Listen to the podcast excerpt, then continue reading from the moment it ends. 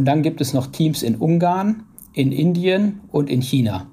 Und um genau die einzelnen Belange dieser Teams abzudecken, führt mich das dazu, dass ich im Grunde jeden Tag eine virtuelle Weltreise mache. Hör mal, wer der ackert beim Klaas Talk. Wir sind Klaas. Du bald auch?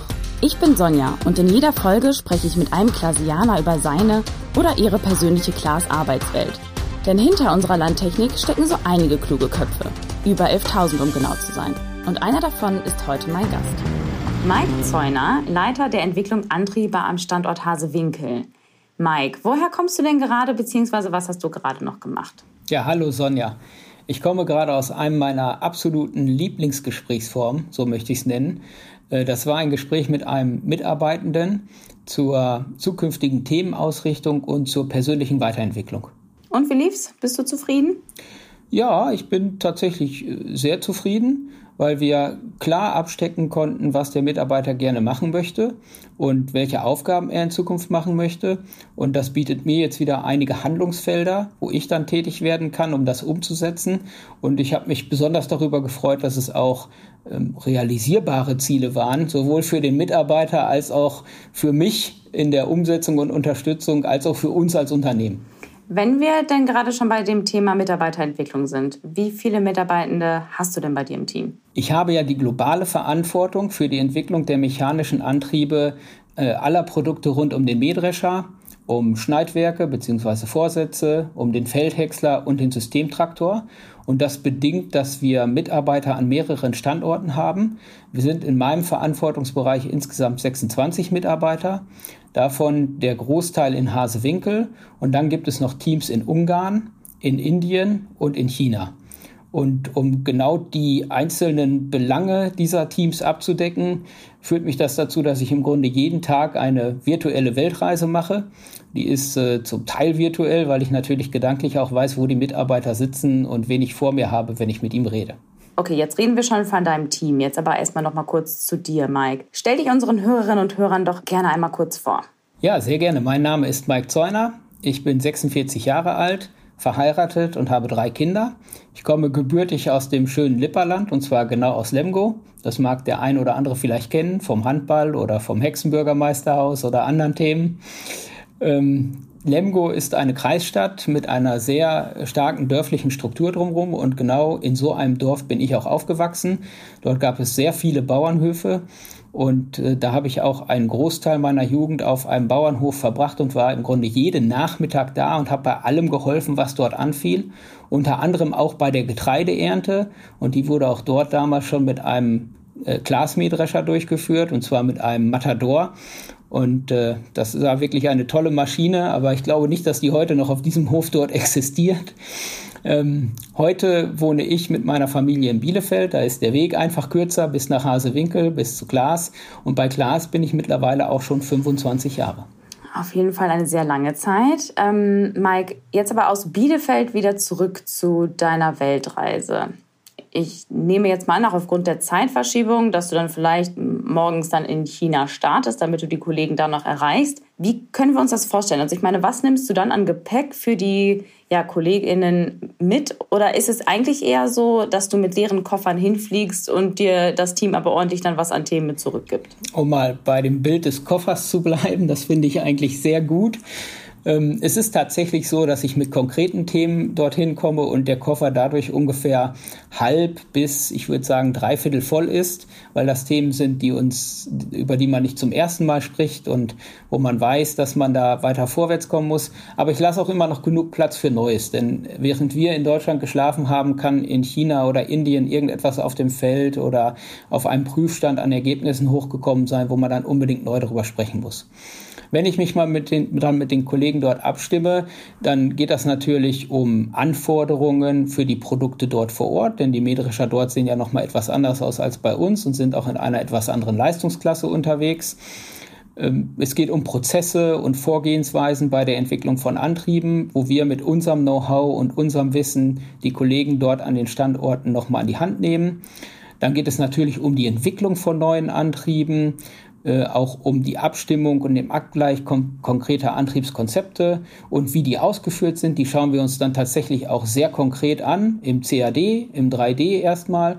Und äh, das macht auch sehr viel Spaß, darüber zu diskutieren und das mit denen abzustimmen. Dann schauen wir uns Daten an, die grundlegend sind für die Auslegung der Antriebe, wie zum Beispiel Drehzahlen oder auch Leistungen.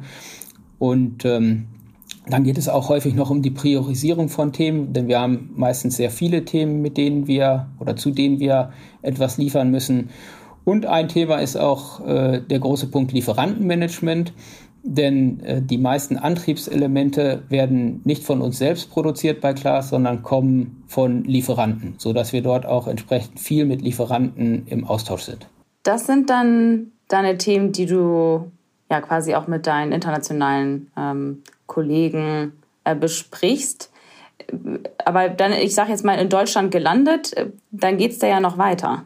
Ja, das ist richtig. Also in Deutschland findet dann natürlich wieder der Austausch und der Abgleich der Informationen statt, die ich von den Kollegen aus den, von den anderen Standorten bekommen habe, mit meinen Mitarbeitenden hier in Hasewinkel. Dann habe ich hier natürlich genau die gleichen Themen, die ich mit meinen Mitarbeitenden bespreche, wie auch dort vor Ort. Aber es gibt hier dann auch noch mal ganz andere Themen, um die man sich kümmern muss, wie zum Beispiel die Kapazitätsplanung, um zu schauen, wie und wann wir welches Entwicklungsprojekt bedienen müssen. Dazu findet auch immer ein intensiver Austausch mit den Projektmanagern statt, die diese Projekte ja leiten.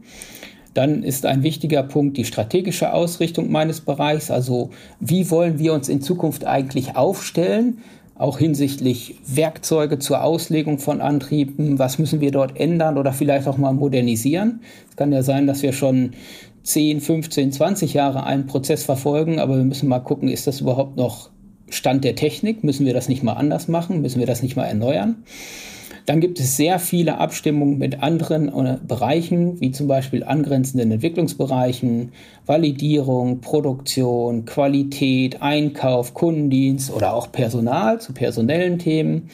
Auch wir haben hier sehr viel Lieferantenabstimmung und Lieferantensteuerung, auch mit vielen Besuchen von Lieferanten. Deswegen gehört dann auch Reiseplanung wieder noch mit dazu.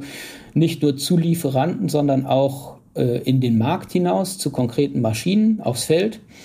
Ja, und wie eingangs schon mal gesagt, eines meiner absoluten Lieblingsfelder ist dann noch das Thema Mitarbeiterentwicklung. Und äh, das habe ich hier natürlich auch sehr intensiv. Was sind denn für dich so die größten Unterschiede zwischen den Standorten? Ja, in erster Linie gibt es dort Unterschiede in der Arbeitsweise an sich, die unter anderem auch durch die Kultur oder den Kulturkreis geprägt sind, in dem die einzelnen Kollegen an den Standorten agieren. Wenn ich mal so auf mein Team in Ungarn schaue, die ungarischen Kollegen sind uns sehr ähnlich, sowohl in ihrem Vorgehen als auch in ihrer Kommunikation und auch in der Zusammenarbeit mit uns.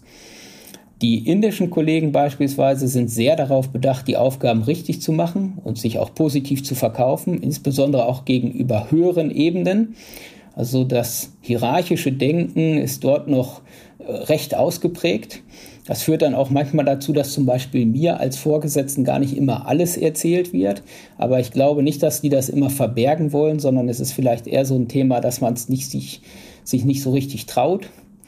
Und äh, unsere chinesischen Kollegen, die sind sehr davon geprägt, dass sie Dinge sehr schnell umsetzen. Und wenn wir dann kommen mit unserer vielleicht typisch deutschen, strukturierten Arbeitsweise und alles muss sauber dokumentiert werden, dann trägt das erstmal nicht zur Geschwindigkeit bei, das kann man sich vorstellen.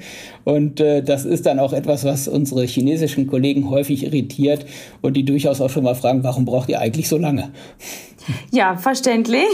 Hast du denn eigentlich dein Team, so wie es äh, jetzt besteht, auch so aufgebaut oder hast du auch ja in, aus weiter Ferne dann die Mitarbeitenden eingestellt? Also insbesondere an den anderen Standorten. Ähm, da habe ich ja jetzt die Verantwortung seit drei Jahren dafür. Und in Ungarn, da haben wir das Team erst vor zweieinhalb Jahren neu aufgesetzt. Das hat es vorher nicht gegeben. Also es hat dort kein Team gegeben, das Antriebsentwicklung betrieben hat. Und der, der Kollege, der dort arbeitet, den habe ich selber aus den Kollegen allerdings, die dort am Standort vor Ort waren, ausgesucht.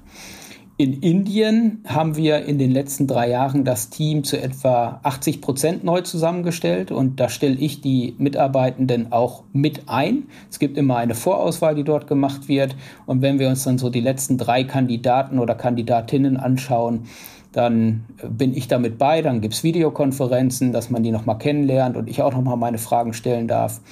Und in China ist es auch so, dass wir das Team in den letzten zwei Jahren zu 50 Prozent im Grunde neu zusammengestellt haben. Allerdings dort auch aus Mitarbeitenden aus dem bereits vorhandenen Mitarbeiterpool. Okay, wenn du jetzt gerade schon gesagt hast, du ähm, warst auch bei den Gesprächen mit dabei. Welche Eigenschaften sind dir denn besonders wichtig in deinem Team? Also Antriebsentwicklung ist ja so spezifisch, dass man meistens nicht den Spezialisten findet, der alles abdecken kann, was wir bei Klaas brauchen, selbst wenn man einen Mitarbeitenden hat, der schon bei Klaas arbeitet. Wichtige Eigenschaften sind so reinweg aus der Maschinenbaulehre natürlich erstmal das äh, maschinenbauliche Verständnis, idealerweise auch mit Erfahrungen aus anderen Unternehmen oder aus der Praxis, insbesondere aus der Praxis, wenn man mal selber etwas zusammengebaut hat. Das ist immer eine große Hilfe. Ähm, sehr gutes technisches Verständnis ist äh, wichtig und natürlich, aber nicht zwingend erforderlich, ein Interesse an der Landwirtschaft wäre vorteilhaft, aber für die Auslegung und Entwicklung von Antrieben ist es nicht zwingend erforderlich.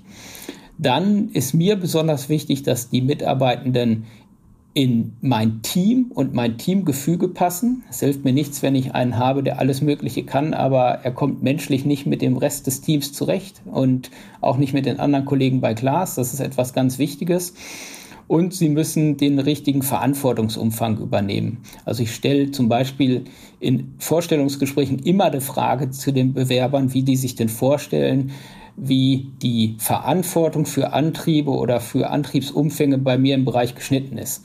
Und äh, das können sich die wenigsten vorstellen, aber es ist nicht so wie in der Automobilindustrie bei mir, dass man verantwortlich ist für Türschloss links und dafür ist man dann ewig verantwortlich, sondern jemand, der bei mir anfängt, der bekommt die Verantwortung für einen gesamten Antriebsstrang und das wiederum bedeutet, da kann alles drin sein, was Antriebe ausmacht. Von Riemenantrieben über Getriebe, Lager, Wellen, Gelenkwellen, Kupplungen, alles Mögliche. Ich meine, wir reden hier auch ja, von Vorstellungsgesprächen.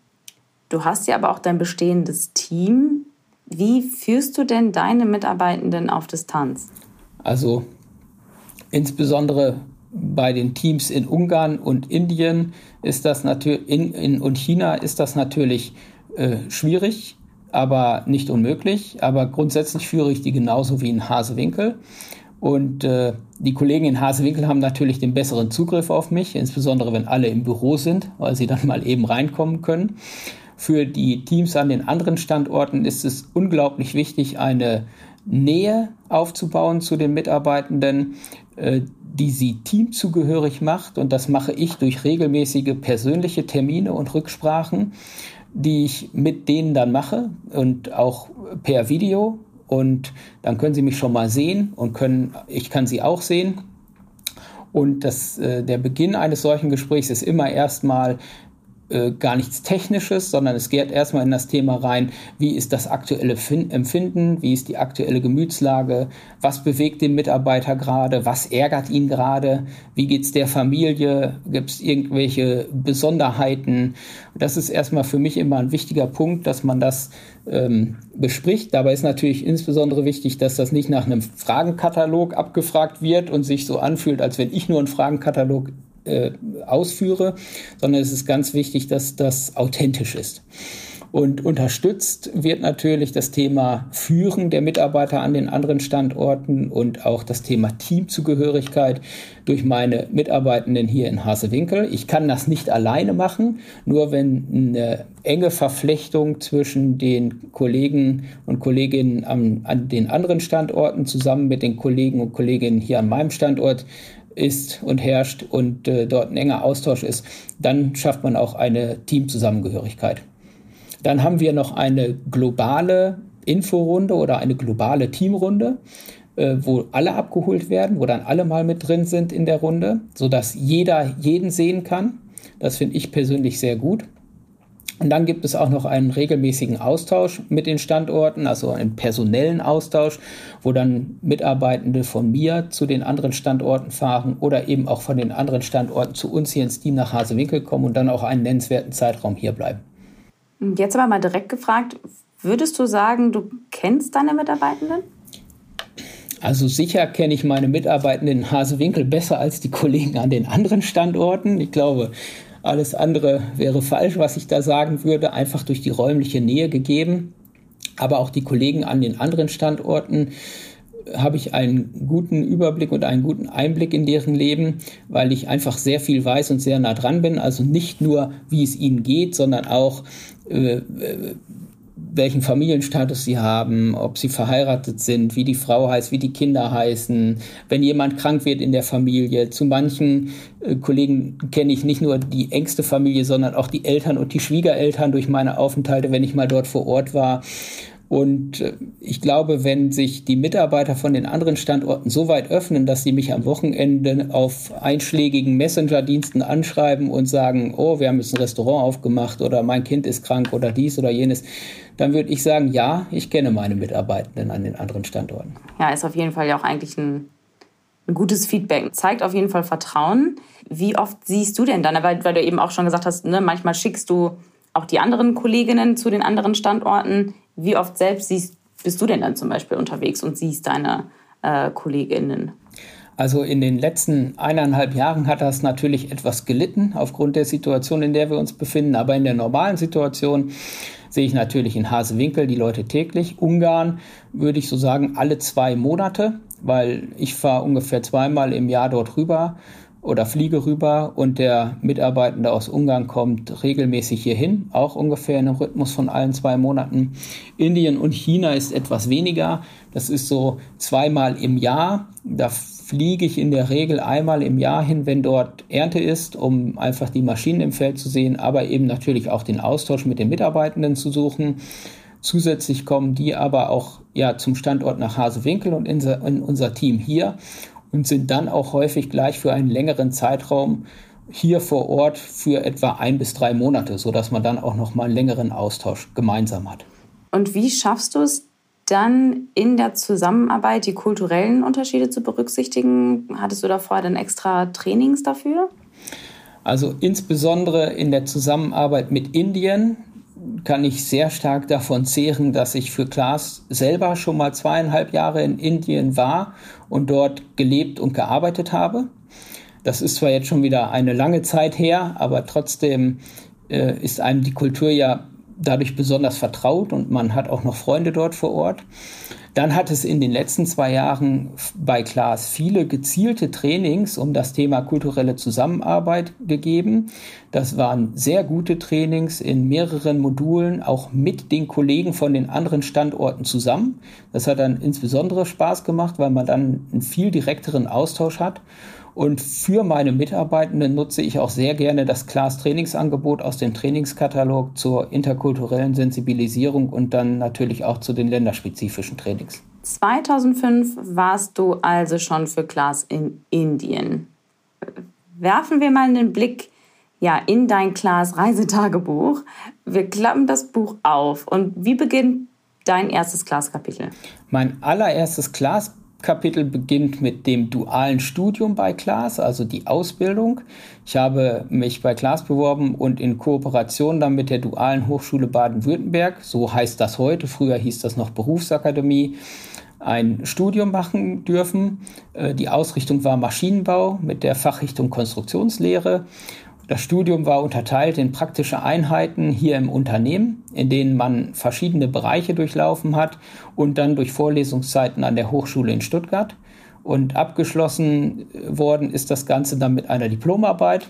Also ich habe damals noch eine Diplomarbeit geschrieben und ähm, das habe ich gemacht in der, auch schon in der Forschung und Entwicklung damals in einem Bereich der Mähdrescherkonstruktion. Und wie ging es dann weiter, bis es dann quasi 2005 für dich nach Indien ging?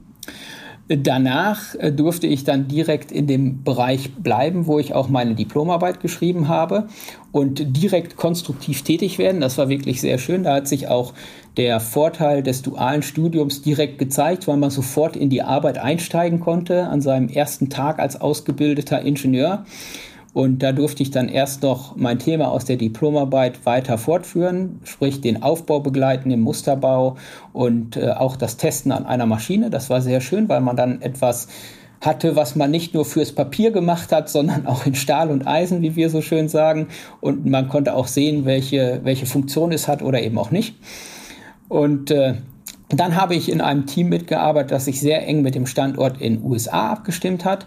Zu dem Zeitpunkt wurden gerade die Lexion Mähdrescher in USA in den Markt gebracht und da gab es dann immer mal wieder marktspezifische Anpassungswünsche, die ich dann konstruktiv umsetzen durfte, in enger Abstimmung mit dem Team in USA und auch mit den Entwicklern natürlich hier in Hasewinkel.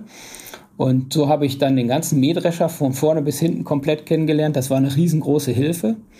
Dann durfte ich mich konstruktiv am Korntank des Mähdreschers auslassen und habe dort auch mit einem erfahrenen Mitarbeiter zusammen die großen Korntankdeckel erfunden, die man heute auf dem Mähdrescher sieht, wenn die alle aufgeklappt sind, die so ein bisschen aussehen wie so eine Satellitenschüssel. und dann kam schon Indien, wo ich dann von April 2005 bis Mai 2007 in Indien war. Ich muss sagen, schon ein großer Schritt für zwei Jahre oder zweieinhalb Jahre nach Indien zu gehen. Wie alt warst du? Ja, in diesem Fall würde ich jetzt nicht von Alter sprechen, da würde ich mal sagen, ich war 29 Jahre jung. okay, Entschuldigung, wie jung warst du? ähm, aber wie kam es denn dazu? Also wie kam dieser Schritt, dass du nach Indien gegangen bist? Ja, man hatte damals versucht, oder man wollte eine neue Maschine entwickeln, eine neue Technologie in den Markt bringen. Und äh, dann hat der damalige Geschäftsführer des indischen Standortes gesagt, ich brauche jetzt jemanden, der auch willens ist, nach Indien zu kommen und hier den Entwicklungsbereich neu aufzubauen und gleichzeitig auch die Entwicklung der Maschine durchzuführen. Warst du vorher schon mal da in Indien? Nein, ich war vorher noch nie da. Ich kannte Indien tatsächlich nur aus dem Fernsehen. Wow. und es hat zur Vorbereitung der Entsendung hat es dann, ich würde das mal einen Look-and-See-Trip nennen, um sich das Ganze mal anschauen zu können und einschätzen zu können. Äh, und der war zwar sehr spannend, aber am Ende auch nicht ausschlaggebend für mich, weil ich fand einfach die Herausforderung unglaublich toll. Denn ich glaube, eine solche Herausforderung bekommt man nicht so oft in seinem Arbeitsleben geboten. Das glaube ich dir. Aber dann ist dir doch bestimmt deine erste Woche auch ordentlich in Erinnerung geblieben, oder? Ja, nicht nur die erste Woche, sondern eigentlich die ganze Zeit, aber eben auch positiv. Ne? Das ist jetzt lange her. Und die erste Woche war sehr spannend. Wir waren in der ersten Woche, auch in den ersten Monaten, noch ein relativ kleines Team in der Entwicklung von etwa sechs, sieben Mitarbeitern und in dem Musterbau, dort wo die Maschinen aufgebaut werden sollten, von etwa drei, vier Mitarbeitern. Und eine der ersten Aufgaben war es natürlich dann noch weitere Mitarbeiter einzustellen, um das Team zu komplettieren. Das haben wir auch gemacht und das hat dazu geführt, dass der Entwicklungsbereich sehr schnell viel zu klein wurde. Manche Kollegen haben dort im Dreischichtbetrieb an einem kleinen Tisch gearbeitet, nicht vergleichbar mit einem großen Schreibtisch, wie wir ihn heute haben oder wie wir ihn in Hasewinkel haben.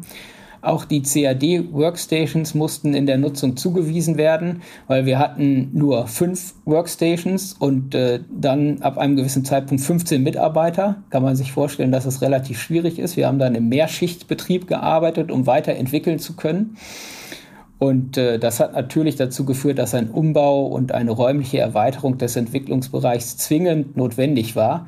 Und da haben wir zum Glück sehr große und gute Unterstützung hier aus Hasewinkel bekommen, äh, aus der Konzernleitung heraus, sodass wir das auch tun durften. Besonders spannend war dann noch ähm, nach zwei Jahren schon, das fällt dann vielleicht nicht mehr unter die erste Woche, aber. Ja, trotzdem darfst du das natürlich erzählen. ja, war sehr schön, dass wir einen neuen Standort suchen mussten, weil die neue Maschine, die wir entwickelt haben, für den alten Standort zu groß war und auch die Produktionszahlen, die da mittlerweile wieder sehr groß waren, auch für den alten Standort äh, zu, zu hoch waren. Der alte Standort war in einem Industriegebiet in Faridabad, das ist in der Nähe von Delhi. Und äh, da kam dann äh, ein Mitglied aus der Konzernleitung, äh, das dort dann mit mir zusammen auch durch die Gegend gefahren ist, insbesondere in den Norden Indiens, wo wir dann ja potenzielle neue Werksgelände besichtigt haben. Das war nochmal ein ganz anderer Erfahrungsschatz, den man dort mitgenommen hat. Ja, wer kann das schon von sich behaupten, ne? hinterher auch nach einem nach einer Location zu suchen für einen äh, potenziellen neuen Standort. Aber abseits von der Arbeit, wie hast du denn dort gelebt? Oh, das war sehr spannend. Die ersten sechs Monate habe ich in der Wohnung des Bruders des damaligen Geschäftsführers gelebt, weil die zu dem Zeitpunkt gerade äh, zu Besuch in den USA waren. So war die Wohnung also leer oder frei.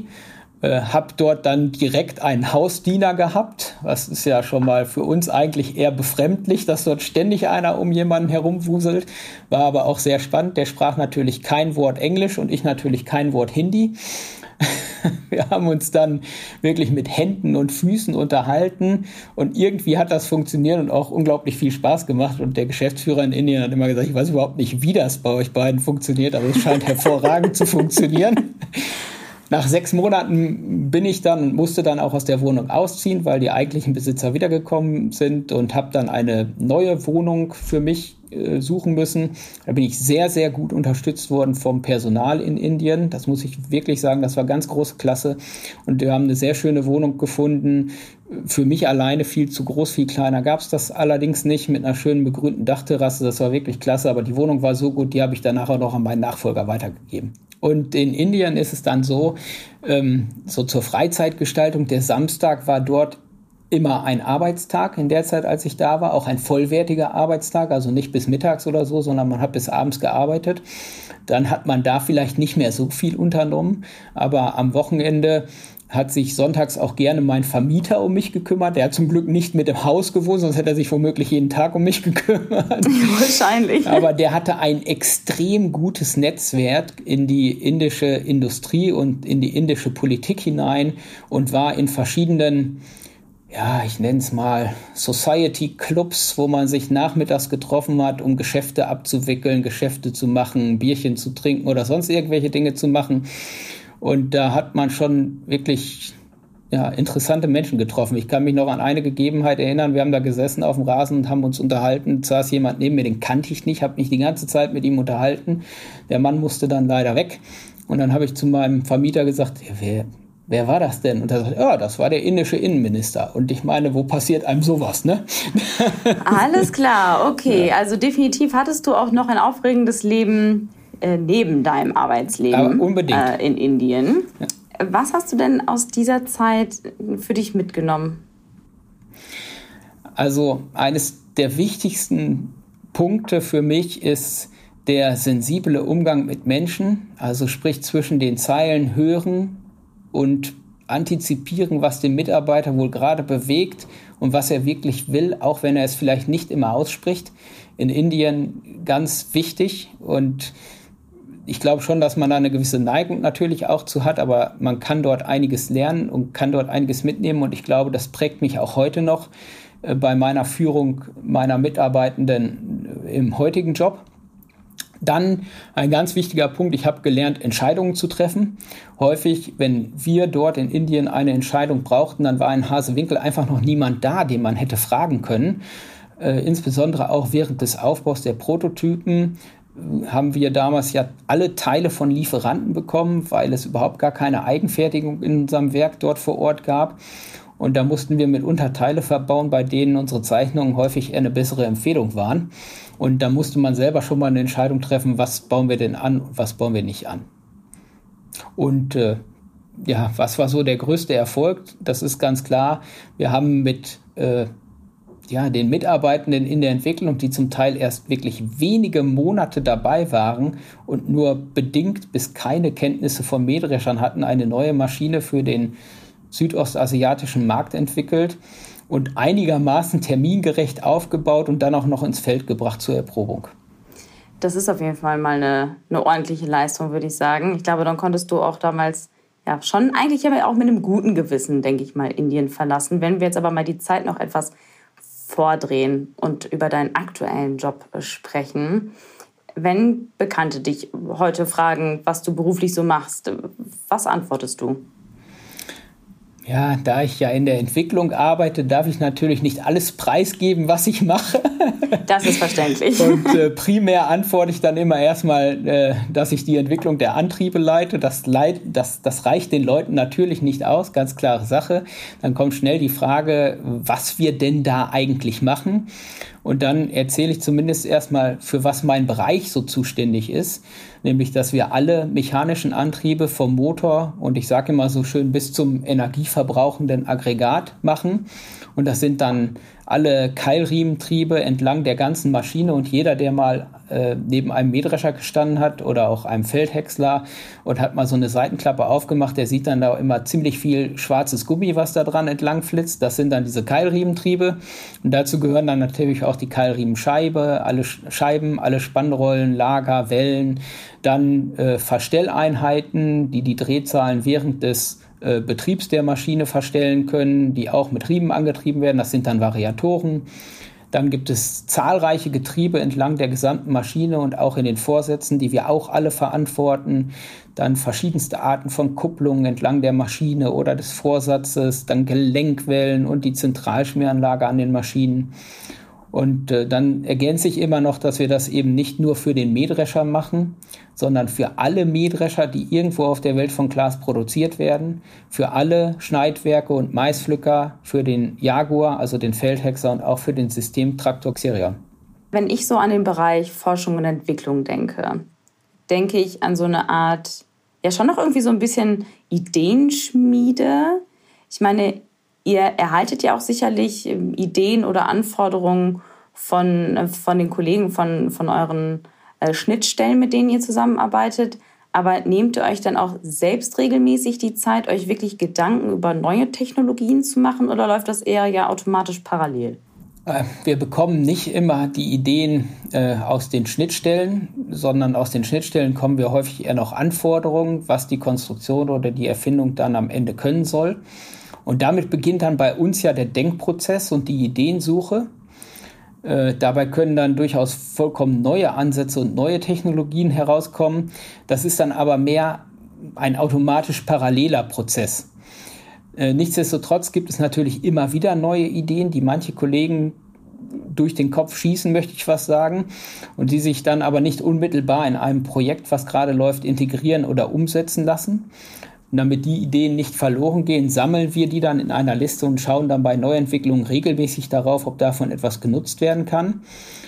Und äh, grundsätzlich ist es auch so, dass sich Ideen natürlich nicht per Knopfdruck in einem Termin generieren lassen und dann hat mhm. man gleich neue Technologien. Das kommt äh, in der Regel, weil man sich mit einer Anforderung beschäftigt oder im Umfeld etwas sieht, wo man eine Idee hat, wie man etwas verbessern oder mit einem anderen Prinzip darstellen kann. Hattest du es auch manchmal schon so, dass du dann manchmal noch vorm Schlafen gehen, dass dir dann noch mal irgendwie noch mal eine Idee kam? Ja, das ist in der Tat so und ich kenne ganz viele meiner Mitarbeitenden und auch in anderen Bereichen, denen das genauso geht. Ich hoffe, dass das keine Entwicklerkrankheit ist, aber ich glaube, viele von uns haben äh, neben, neben dem Bett auf dem Schreibtisch einen Zettel liegen, wo man dann die Idee schnell aufschreiben kann, damit man seine Ruhe findet in der Nacht und dann am nächsten Tag aber die Idee nicht verloren ist. Kann ich natürlich nachvollziehen. Ja, manchmal gibt es ja solche Momente, ne, wo du dann irgendwie kurz vorm Schlafen gehen oder man wird mit in der Nacht wach und man denkt sich so, ah ja, das könnten wir doch machen. Also so absolut absurd. Ähm, aber ja, auf jeden Fall wirklich sehr, sehr spannend und äh, abwechslungsreich dein Job. Zum Schluss habe ich jetzt aber noch mal drei Fragen an dich und würde dich bitten, diese kurz und knackig zu beantworten. Bist du dafür bereit? Ja. Dann starten wir und zwar mit der ersten Frage. Wenn du deinen Job mit einem Wort beschreiben müsstest, welches wäre das? International. Verständlich nach dem, was du uns alles erzählt hast. Zweite Frage. Mit welchem Klassianer würdest du gern für einen Tag den Arbeitsplatz tauschen? Oh, schöne Frage.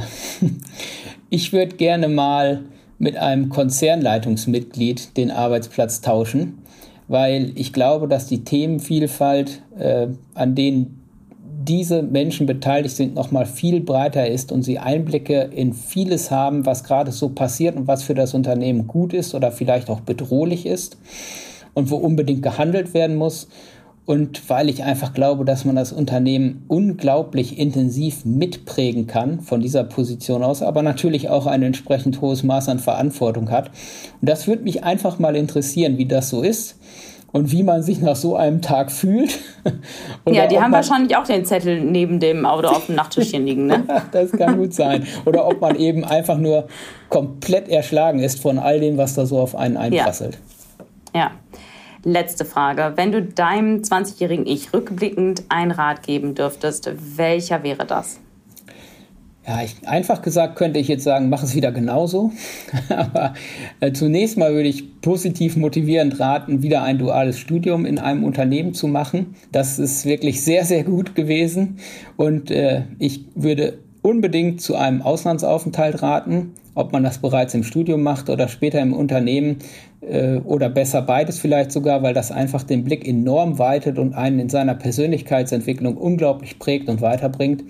Und jetzt nochmal rückblickend äh, gesagt, äh, einfach auch nochmal raten, noch stärker links und rechts im Unternehmen zu schauen, insbesondere in so einem großen und tollen Unternehmen wie Klaas, was es noch für spannende Bereiche gibt, in denen man etwas umsetzen kann und äh, sich auch zu trauen, zwischen den Bereichen auch mal zu wechseln und sein Wissens- und Erfahrungsportfolio zu erweitern und das Unternehmen damit einfach nochmal an mehr Stellen zu unterstützen und mitzugestalten.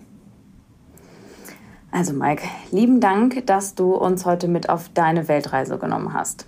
Sehr gerne. Vielen Dank für die Einladung. Gerne. Ja, weitere Einblicke in unsere Glas-Arbeitswelt gibt es wieder in einem Monat wenn wir die Werkbeauftragte für Erntemaschinen, Bettina Armgard, treffen. In ihrer einzigartigen Glaswelt dreht sich alles um den Vertrieb, was ihre Arbeit mit dem Händler und vor allem mit dem Kunden zu tun hat und wie erfolgreich ein Markt mit Mensch und Maschine gestaltet werden kann, erzählt sie uns in der nächsten Folge. Bleibt auch in der Zwischenzeit auf dem Laufenden und folgt uns auf Instagram unter class-careers oder auch auf LinkedIn. Und nicht vergessen, seid dabei, wenn es in einem Monat wieder heißt, Hör mal, wer der ackert beim Class Talk.